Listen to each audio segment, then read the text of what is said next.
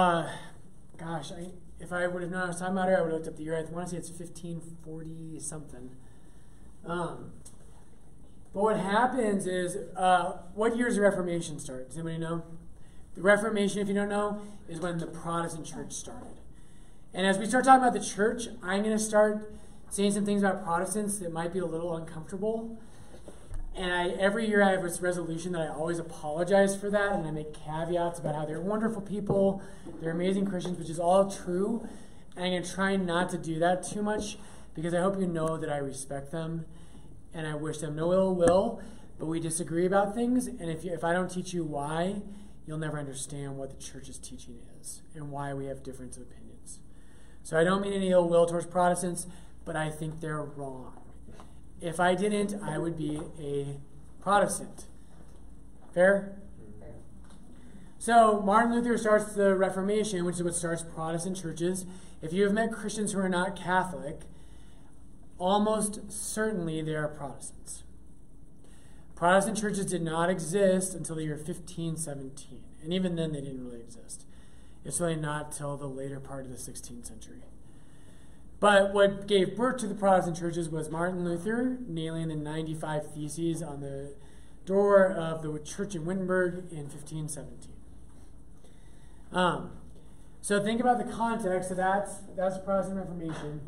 What will happen there is Catholics and Protestants, the beginning of Protestantism, they will fight for 100 years in Europe. And what will happen is the Catholic Church will essentially be cut in half. And if I had more time today, I would have looked up all these numbers, but I didn't.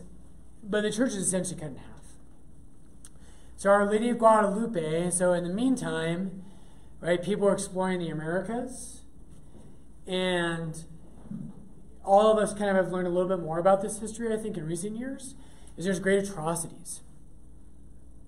Now, I, I would I'm not a real historian, so I wouldn't die on this hill. I think we're in a little bit of a reactionary mode. The, the Christian and mostly Catholic explorers in Mexico and other parts of Central America, there are great sins there. There are real problems. Right now, we're really big on that.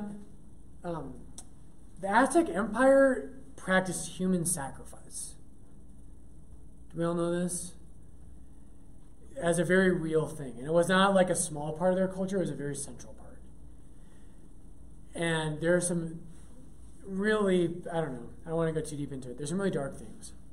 Here's what happened. So there's a lot of atrocities by Catholics and other Christians that come over. And they're trying to make the peoples of Mexico into Christians. They fail miserably no one is becoming Christian. And that kind of makes sense, doesn't it? Like, as I always say, when Canada invades and they're like, you will all play hockey, I'm going to be like, screw you, Canada. I am not playing hockey, right? Like, it kind of makes sense. Evangelization fails. No one's becoming Christians. And whatever, does anybody, anybody look up what year Our Lady Guadalupe was? 31, thank you. Um, I was kind of close. 11 years, right? So 1531. And I love this. And this is this is going to touch on broader topics, one that, that's really important. But anyway, so it happens in 1531 is Mary appears to a very poor uh, Mexican. I, they wouldn't use that term at the time. Uh, Saint Juan Diego.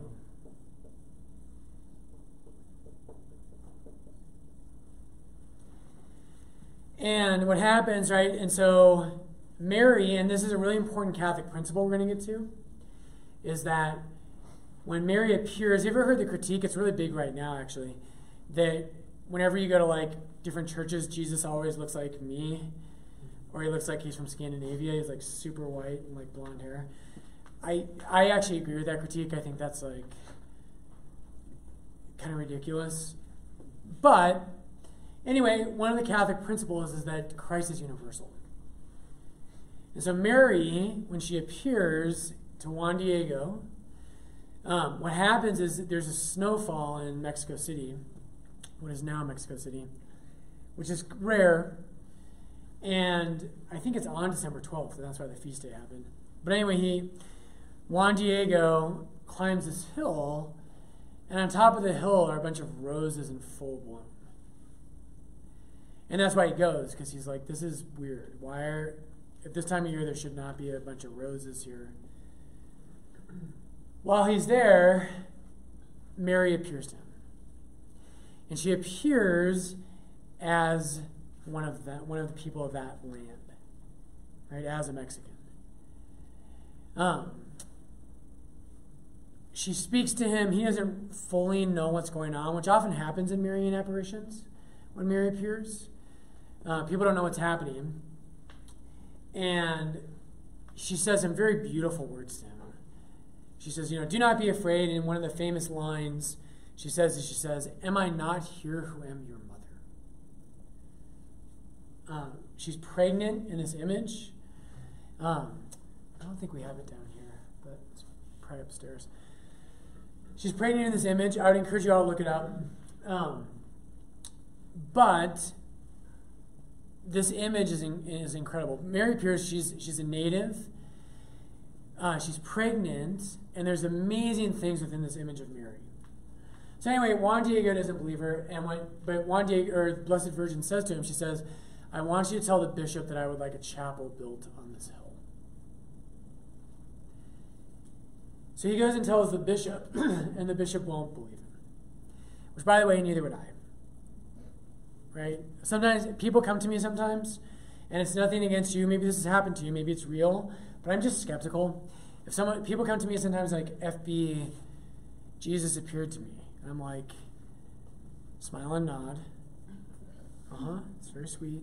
Maybe it did. I doubt it. I'm skeptical. It doesn't happen very often, right? So the bishop doesn't believe Juan Diego, and he says, I need a sign that this really is the mother of God who's appeared to you. So he goes back, go look up the story, it's amazing. And at a certain point, Juan Diego picks all those roses on the hill, and Mary says to him, This is the sign.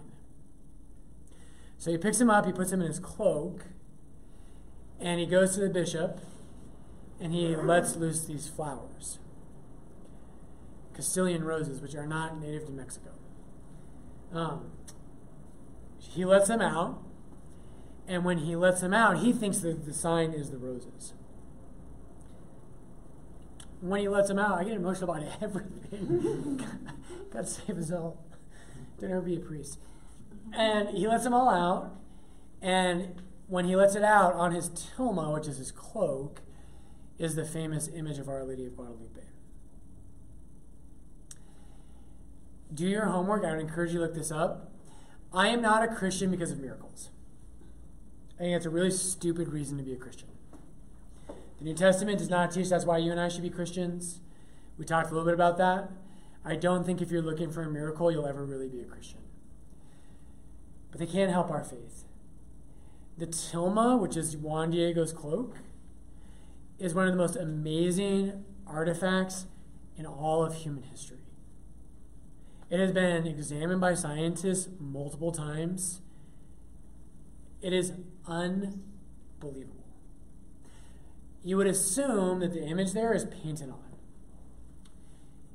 It's not. The image of Our Lady Guadalupe is not painted on the tilma. The tilma is made of cactus fiber. It should have deteriorated long ago. It hasn't. It has miraculously survived numerous fires, and one of the more famous ones was during the persecutions of the Catholic Church in Mexico about 100 years ago. Someone went in and put a bomb in a vase of flowers right in front of the, the tilma to destroy it. And it totally survived, and you can still see, go online, you'll see it. They still have like the um, some of the candles that were around it. One of the candles bent 90 degrees, you can go and see from the force of the explosion. It was further away from the bomb than the tilma was. The tilma is unscathed.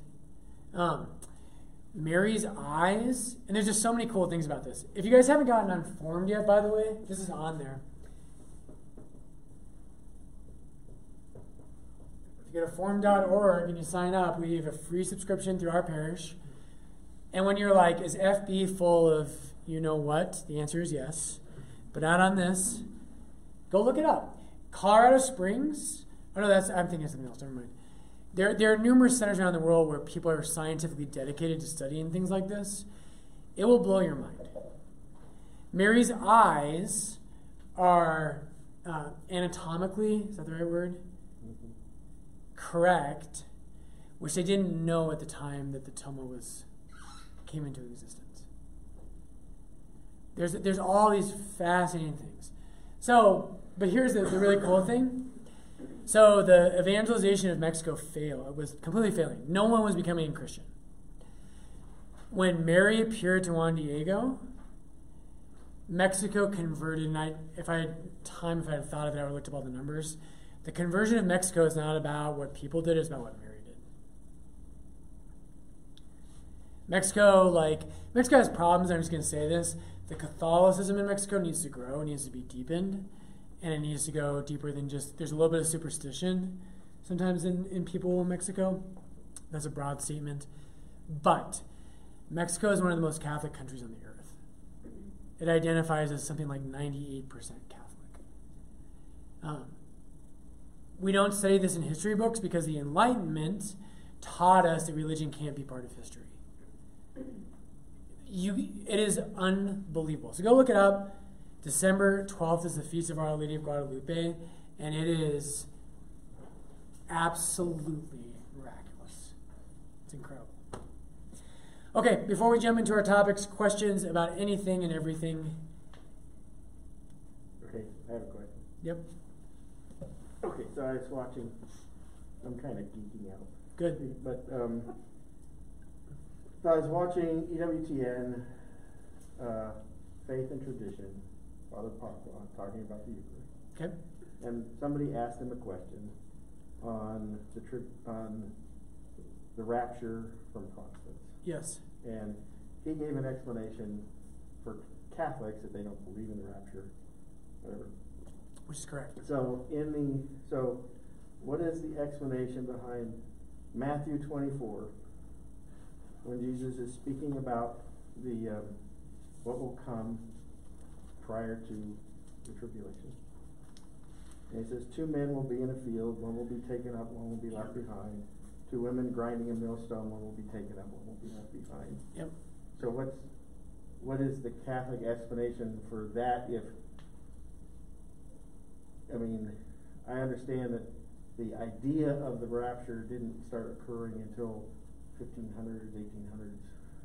Yeah. And, but, I mean, from the idea of whether or not people will be taken off the earth prior to the Yep.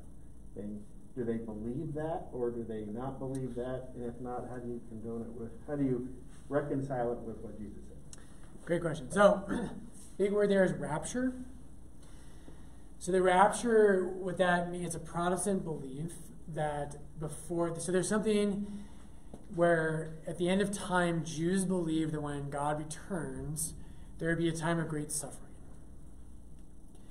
Um, they believe, and they call it the Great Tribulation. By the way, when we get to prayer, we'll talk about this. This is the prayer. This is the word in the Our Father. And when we get to the Our Father, we'll talk. There's there's the Our Father is one of the hardest things in all of Scripture to translate. Believe it or not. In the Our Father, it says, "Lead us not into." So the word there is actually is not temptation. It can mean temptation. The normal Greek word for temptation is thlipsis which I always think is kind of fun to say. Thlipsis is temptation. The word at the, in the Our Father is peirasmos. Now, peirasmos can mean temptation, but almost certainly it doesn't mean that in the context of the Our Father. And we'll talk about that. But basically, so the Jews believed before God returned, there would be a time of great suffering. And if you've ever wondered why would God lead me into temptation and why do I pray for him not to do that? You ever wondered that? I hope you so. have the strength to not. Yeah, but but why would God lead us into that? And and the real answer is that that's not what the prayer is. The prayer is really about the time of great suffering. So the Jews believe at the end of time, there's a time of great suffering, and then the, the fullness of the kingdom of God would arrive. Very brief, we're not going to go deep into this. One of the things the New Testament is really getting at is that Jesus enters into that time of great suffering and takes the tribulation on himself for the kingdom of God to break into this world. And the cross, Jesus' sufferings are tied to the kingdom? On his head, or he's crowned on the cross. John 12, 24, he says, When I am lifted up from the earth, I will draw all peoples to myself. That's an image of a king being lifted up and his subjects coming to him. Um, on his above his head is, is INRI, Jesus of Nazareth, King of the Jews. That's written in Hebrew, Latin, and Greek.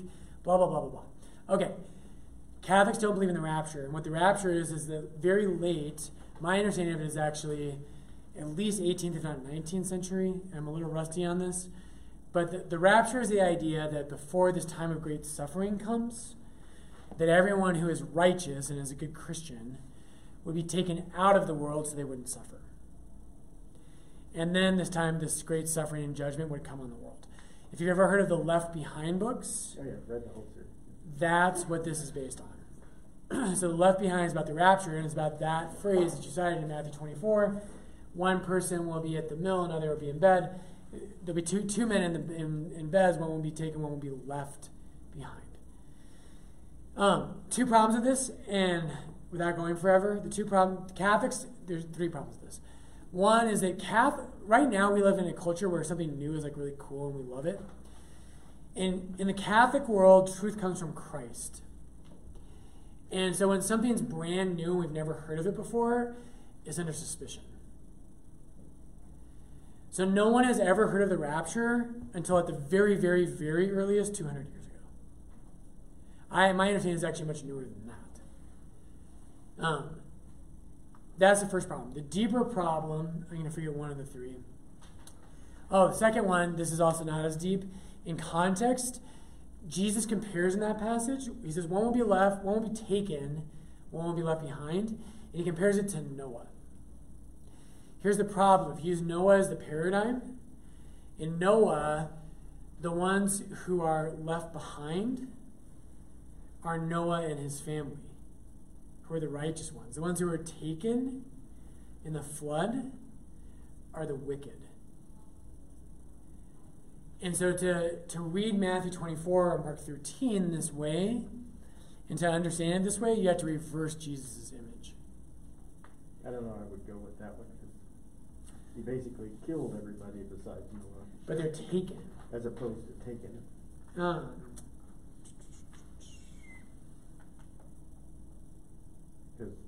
so, flooded the earth. he 20, 24 37. So, as were the days of Noah, so will be the coming of the Son of Man. For as in those days before the flood, they were eating and drinking, marrying and giving in marriage, until the day when Noah entered the ark. So, the first point, I guess, would be in context. This passage isn't about the rapture, it's about people are doing all the ordinary human things they do.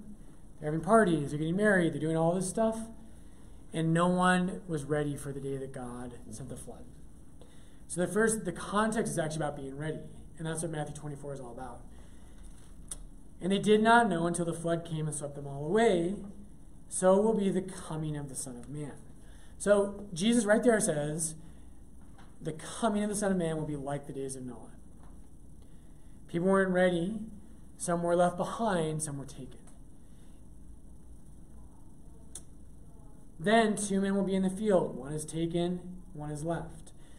The modern Protestant read of this is God saves people out of suffering, and those who are wicked are left behind. Now, it's a technical point, but if you but if Noah's analogy holds, those who are left behind are not the wicked, they're the righteous. And Jesus explicitly says it will be like the days of the son of or like the days of Noah. Think about that. I, I understand it takes a little bit of time to like wrap your head around that, but I actually like I've heard that from lots of different scripture scholars, and they all say that. If you're actually going to use that image the way it's used in Matthew 24, the ones who are taken um, would be the wicked, not the righteous. So it falls apart there. But the most devastating thing is, is very simple and very profound. the Protestant idea is that God saves us from suffering. That contradicts all of the New Testament. The idea is that God loves us, and this is part of the health and wealth gospel. God loves you, He wants you to not suffer. Now, God doesn't want us to suffer. Of course, He doesn't want that. But the Christian message is not a message of God loves you, I'm going to make your life easy. I'm going to keep you from any suffering. That's not the Christian message. Jesus' message is not that He saves us from the cross, it's that He saves us through the cross. And all over the New Testament, His line is if any man would follow me, let him take up his cross, deny himself, and come follow me. And so the Catholic read is that the way that Jesus saves us is that you have to like it's it's actually going to hurt. But everything in life that matters does. Everything. Patrick and I were talking about this today on the podcast is that when you love someone, and actually, for you to become a better person means you have to lose your life. When you get married, when you have kids, when you do anything, anything in life that matters, means you have to surrender something and let go. And the irony is that that is how you find joy in life. And so people will talk about this. They're like, Father Brian, how come you're you can't get married? Aren't you miserable? And the answer is yes. For other reasons. No, it is hard. It's hard to be celibate. It's hard not to be married. I, I, there, I would love to be married. The key to happiness is not having things the way you want them. It's to love something enough that you will lose your life for it. And so that's the Catholic response. It's way too long an answer but I think it's a pretty darn good one. Any other questions? Steph, Patrick? Yeah. I don't know how this relates, but good intro. There's some confusion about the COVID vaccine with its link to abortion. Are Catholics allowed to use a vaccine that has a link to abortion? Yep. And specifically, some vaccines use aborted cell lines.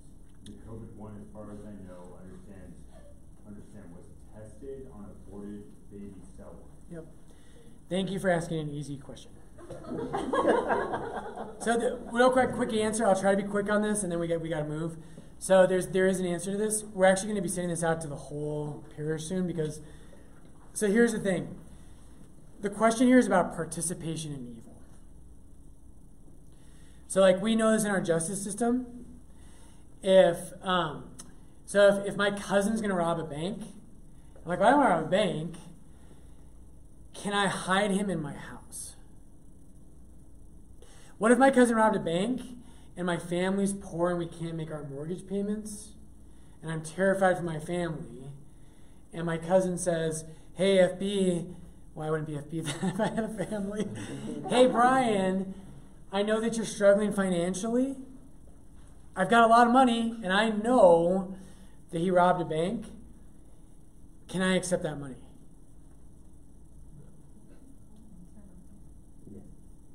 It's tough question, isn't it? You don't have to have the answer. It's a tough question. I would lean towards no on that one. but but this is a little bit like that. So the church has lots, has a very long history of thinking very deeply about not just how you feel about something. My, I remember I took a philosophy course at CU, worst course ever. After I actually studied philosophy, I was like, that guy should be fired immediately. Because all we did is we read about a controversial subject and then we just debated. That's not philosophy. Philosophy is learning how to think. And we literally just debated on super controversial issues. Okay, so with this one, vaccine, vaccine lines, and we'll get to this, is, is can, the, the basic principle is um, if someone does good, but they do evil to accomplish a good, is that okay? And the church is going to say no, right? Because the ends don't justify the means. The ends, that's what that phrase means. The ends do not justify the means. But this question, what the answer is going to be, and sorry for a long response, the answer is going to be it's okay to get the vaccine.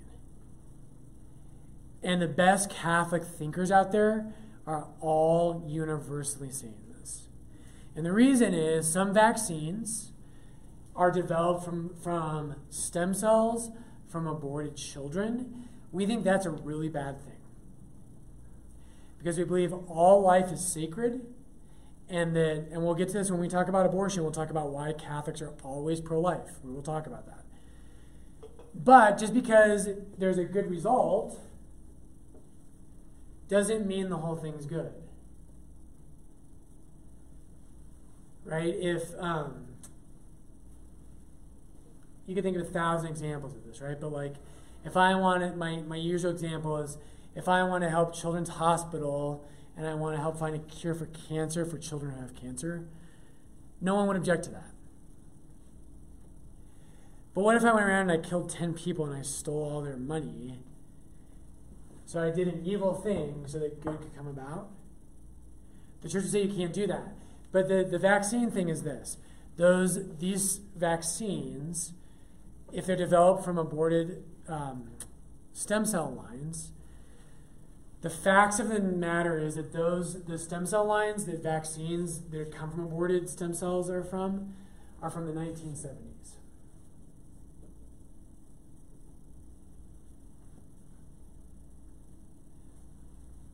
So with COVID right now, companies have generally stopped.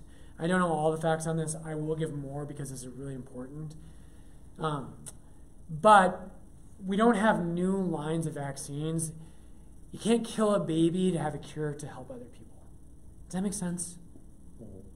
That's a great effect. We all want to help people. We don't want anyone else to die. You can't kill someone intentionally and say, we need to kill you and use your DNA so we can help other people. No one is currently aborting children for the sake of developing vaccines. And so the church has a long line of thinking on this, and they've thought very, very deeply about this question. And there's different principles we'll talk about. There's one called the principle of double effect. But basically, it has to be proportionate. And so, last, last example would be this. Basically, how the church looks at this right now, and I've read a fair amount on this. Starbucks is one of the most pro abortion companies on the planet. So I know a lot of Catholics who will not go to Starbucks. They absolutely refuse. And what the church would essentially say is we should all fight for a world where I can just get a cup of coffee without my coffee company promoting serious evil. But if you go and get a latte at Starbucks, you didn't commit a sin. We're, you're so far removed from the act of the support of abortion and if we followed a principle where we said, anyone who ever does something evil, I can't associate with them, good luck. Even the abortion issue, which is, in my mind, one of the most serious, I, I get so frustrated. I'm like, is there anyone who doesn't support abortion? Anyone, aside from the Catholic Church. And so the church is like, we have to fight. So that at the end of the day, this is a hard question. At the end of the day, the church has said with vaccines, all of us need to put to vocalize our voices and say we have amazing scientists we have amazing people working in medicine you can develop vaccines ethically but that if you go and get a vaccine you are not doing something immoral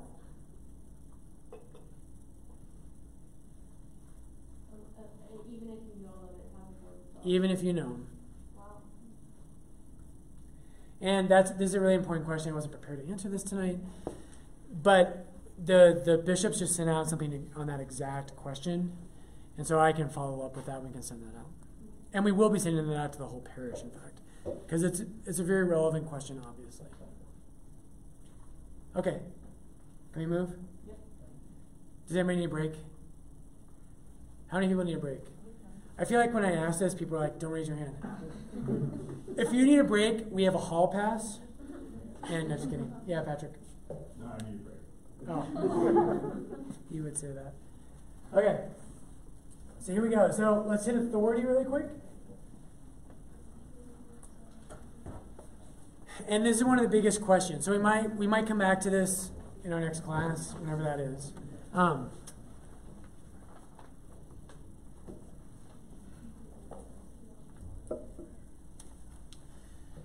if you're coming from a non-Catholic background but a Christian background, which many of you I imagine are, the normal way to think about Christianity is about me and Jesus. That's important. We all need to have that personal relationship and to be connected to Him. He's a person, He is not an idea, He is God Himself. That hugely matters. Um, but what I want to show you tonight is remember when we. God loves communion. God loves communion. And I don't I don't mean just the Eucharist, but the, the deepest desire of your heart, the deepest desire of my heart is that I would be loved and I would love others and not in a sh- simple, shallow way, but to the absolute depths. By the way, this is another reason why I will never be an atheist. Atheism tends to be reductionistic. It tends to say, it tends to reduce a human being to something less than what they actually are. Biology is amazing. Chemistry is amazing. Science is physics. It's amazing. I love it. I believe in all of it. But the deepest thing in my life is the desire to be and to love others. The Christian believes that God is a Trinity, right? Father, Son, and Holy Spirit. And the, we believe that the reason that that is written into your existence, and the reason why you will never be happy if you don't have that, you can never be happy. Right? I, there was some headline I saw the other day about some guy who owns like 98% of one of the Hawaiian Islands. I'm like, damn. Does he need a priest? That'd be amazing. You would never be happy. You would never be happy, and you know it. You were made for this. So, God, Christianity, God wants us to have relation with Him. But the way that the church has always spoken of this is that that communion, that perfect union of love, is that God wants to draw us into this. And so that when I love Jesus, and by the way, right, the New Testament commandment is to love Him first. But when I love Jesus, I find that I don't just love Him, but I'm brought into the family of all those who love Him. So why Christians call each other brothers and sisters. Sometimes it's really tacky. It's, and we should work against that. Right? When some guy you never met before is like, brother, you're like, don't touch me. but really, the church is meant to be a family. Okay. Why did Jesus, and what we're going to talk about tonight is authority. And I just don't know how you argue against this. But, the, but I also want you to understand the authority is not for itself. Authority is for communion. That's massively important. Authority is for communion. Patrick and I talk about this a lot on the podcast. The normal way to think of Catholicism is it's just a bunch of rules. And some guy in Rome who doesn't know anything about real life said, You know, let's not eat meat on Fridays. And a billion people across the world are like, Oh, crap, right? That's a, that's a caricature. Authorities for communion. Parents have a God given authority with their children for the sake of the communion of the family to love them and to build them up. Okay, so God wants to draw us into that. Um, so why does it? Why did Christ start a church? Last week we talked about Matthew 16, 18. We should talk about one thing with that if we have time. We never do, but we'll try. Um, why did God start a church? He did not start it merely so someone would have authority and say, that's right, that's wrong.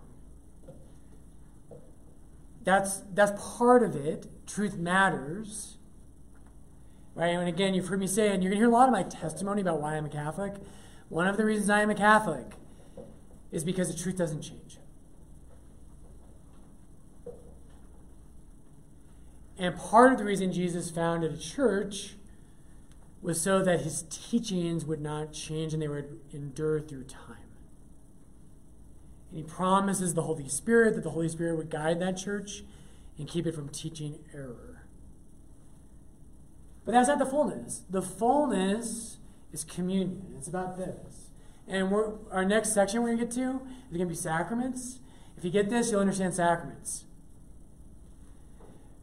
The, the reason Jesus Christ founded the Catholic Church and what the sacraments are about is that God doesn't just want you to obey Him. You ever love someone so much that, like, you just want to, like, almost like be in them? The, the, early Christians, they have a word for that.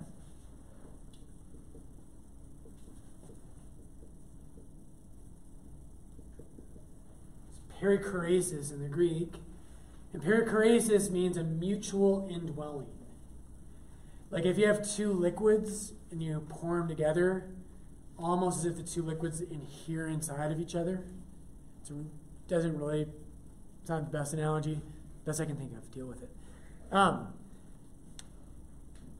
that's how they describe the Trinity is that the Father dwells in the Son, the Son dwells in the Father, which is what Jesus says in John 14 and 15.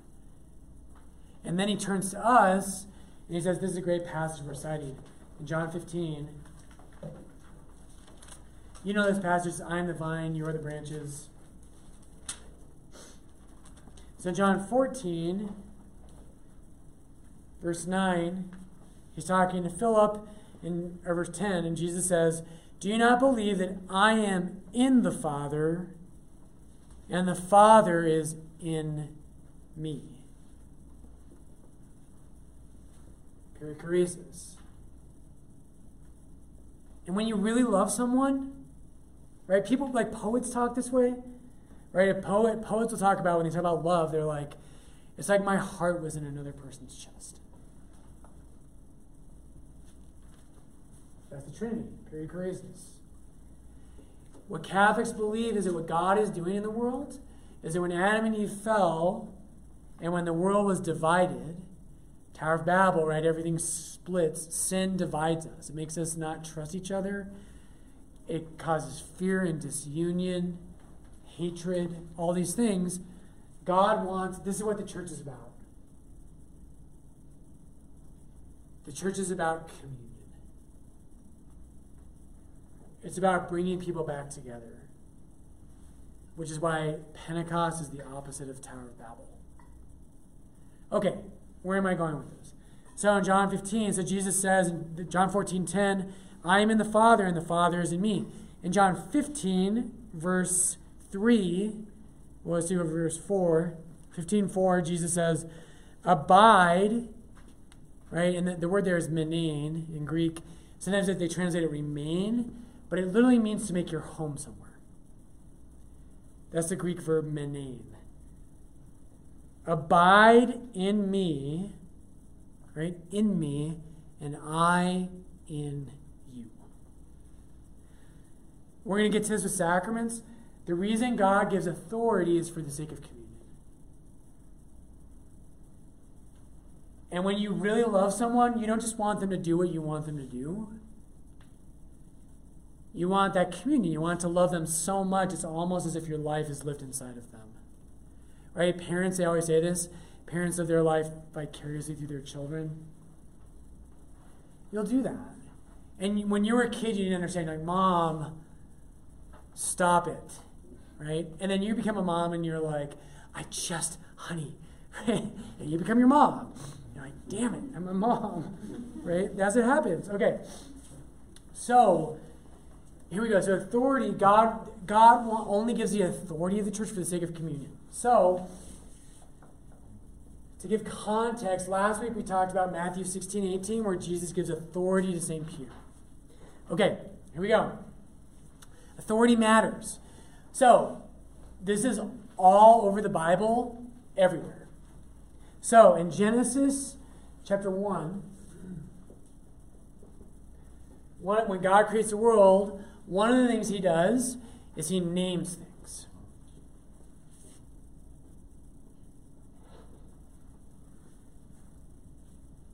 So God, um, God called the light day, and he called the darkness night. Evening and morning, day one. In Genesis 2, one of the things that happens, among others, is that God has Adam, he has all the animals in front of Adam. You know what Adam does? Adam names all the animals. There's a connection there. And and the connection, if you come from a Bible kind of background, it's really with Genesis 126, 27, is that Adam and Eve are the image of God in the world. And as the image bearers of God, they come to share in his rule. Okay, so here we go. Whirlwind. The, the, if you're coming from a Protestant background, the normal way to think of things is that it's God is all powerful, and why would I need anybody else? Right? And like, and one of the questions here's a, here's a one-liner, right? Like, isn't Jesus enough for you? If Jesus is, if he's God, if he's all powerful, if he created the stars, why would you need somebody else? I'm going to show you why you need somebody else tonight. And essentially because it's the way that God has ordained things. So, all through the Old Testament, this is the paradigm. So, in the Exodus story is an easy one. We could, do, we could do Abraham and Isaac and Jacob and all this stuff. But the Exodus one, we all know that. So, in Exodus chapter 3, God calls Moses and he says, Moses, um, I need you to go and I need you to go in front of Pharaoh and tell Pharaoh, right? Did you ever sing the song? Pharaoh, Pharaoh, oh, oh, let my people go. Okay, I'm not going to sing it for you. Um, but he tells Moses, go talk to Pharaoh, go do this. Here's, my, here's a very easy question Does God need Moses? Of course not. Of course, God doesn't need Moses. He's God. God, one of the one of the Catholic, a very basic Catholic intuition, is that God doesn't need us, but God loves to work through people. He loves to work through people. So he sends Moses. So then Moses Moses says to God, he says, You know what? I have a stutter. Do you guys know that? Moses has a stutter. And he can't, he's like, I can't go speak to Pharaoh. I have a stutter. Right? And if I were God, I'd be like, okay, stutter gone. He doesn't do that. Uh, one of my favorite things to pray about, I've given a sermon on this one time. One of my favorite things to ever think about is that Moses begs God to take away his stutter. Moses had a stutter the rest of his life. Not because God's spiteful. But you know why I love that? It's because what he says to Moses is he says, I will send your brother Aaron with you, and he will speak for you. You know why? Because God loves communion. Imagine if, right, the, the thing that I want, and a lot of us want sometimes, is you want to be good at everything. I know the answer to every question, right? Like, I'm good at every single area of expertise. I can play every sport. I can create any piece of art. Blah, blah, blah, blah, blah, blah, blah. Our weaknesses are meant to make us need each other. I love that. God loves communion. Okay, prophet. Can you tell me what is a prophet? How would you define a prophet? Have we talked about this? No. What's a prophet? How would you define a prophet? You're all thinking the same thing. Don't call don't- on me. That's good. I just don't wanna answer until somebody else. Okay, help me out. Somebody else answer. What? someone who God speaks through. Okay, good. Yeah, usually people say someone who knows the future, but that's a better answer actually. A prophet is someone who God who speaks for God. Does God need someone to speak for him? No. God works through people. That's what a prophet is. A, God, a prophet is someone who speaks for God. Uh, all through the Bible, in the book of Numbers, there's people who challenge Moses and they say, How dare Moses assume this authority? And God rebukes them. He's like, I have chosen Moses as the one that I will speak through. This is the way the Bible works. So in the New Testament, and this is, this is everywhere, but in the New Testament, the same thing happens. Same thing happens. And so uh, in Matthew, for instance, so in Matthew chapter 10, we'll start with 1 through 9. Um, the first part of Matthew, the first nine chapters, Jesus is born, he's baptized uh, in Matthew 3. Matthew 4, he's tempted by the devil. He comes out, and in Matthew like 4 through 9, what happens is that Jesus has been uh, proclaiming. The first thing he ever says is he says, Repent, the kingdom of God is at hand. Repent, the kingdom of God is at hand. That's Matthew 4. Um, 417. Um, he heals the sick. He raises dead people. He casts out demons. That's what he does. He's doing all those things. In Matthew 10,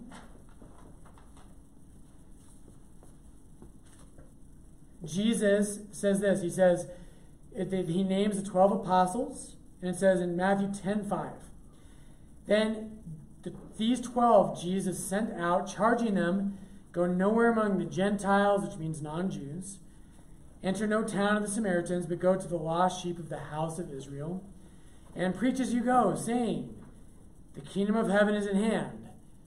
Which is what Jesus has been preaching for, through Matthew, from Matthew 5 or 4 even through 9. Heal the sick, which is what Jesus has been doing. Raise the dead, cleanse lepers, cast out demons. Those are all the things that he's been doing. So Jesus does all these things, and then he sends out the 12 to go do that. Why? Because God loves to work through people. Why are you here tonight? How, I'm, not going to really make you answer this, but how many of you had a vision from God or the Blessed Virgin Mary that at one point said, Go to RCIA? And you're like, What's RCIA? None of you had that. Maybe one or two. If you did, don't tell me. Freak me out. Um, you're here because of someone else. Somehow God has been working in your heart and in your life, but you're here because someone invited you here or someone told you to come. God works through people. In Luke 10, and here's one of my favorite passages where it's very explicit here.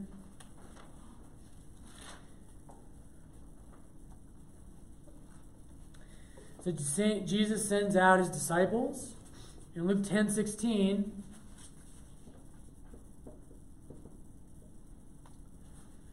Luke 10 16, Jesus says this. He says, um,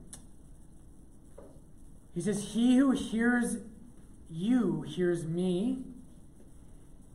Now listen carefully. He who hears you hears me. He who rejects you rejects me. And he who rejects me rejects him who sent me. So, in other words, you've God the Father.